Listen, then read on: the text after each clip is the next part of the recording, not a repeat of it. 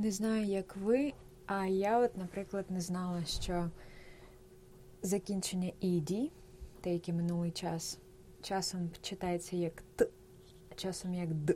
Іноді воно дзвінке, іноді глухе.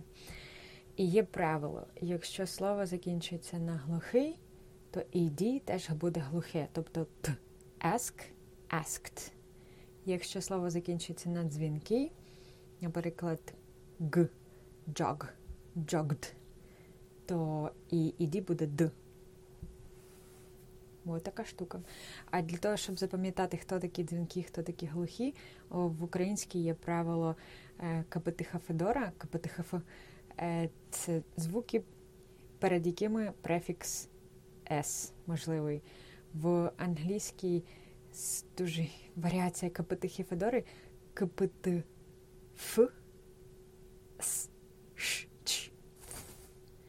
Такий собі репчик вийшов, але це ті слова, після яких «ed» буде звучати як Т. Asked, snitched. Т -т. Користуйтеся.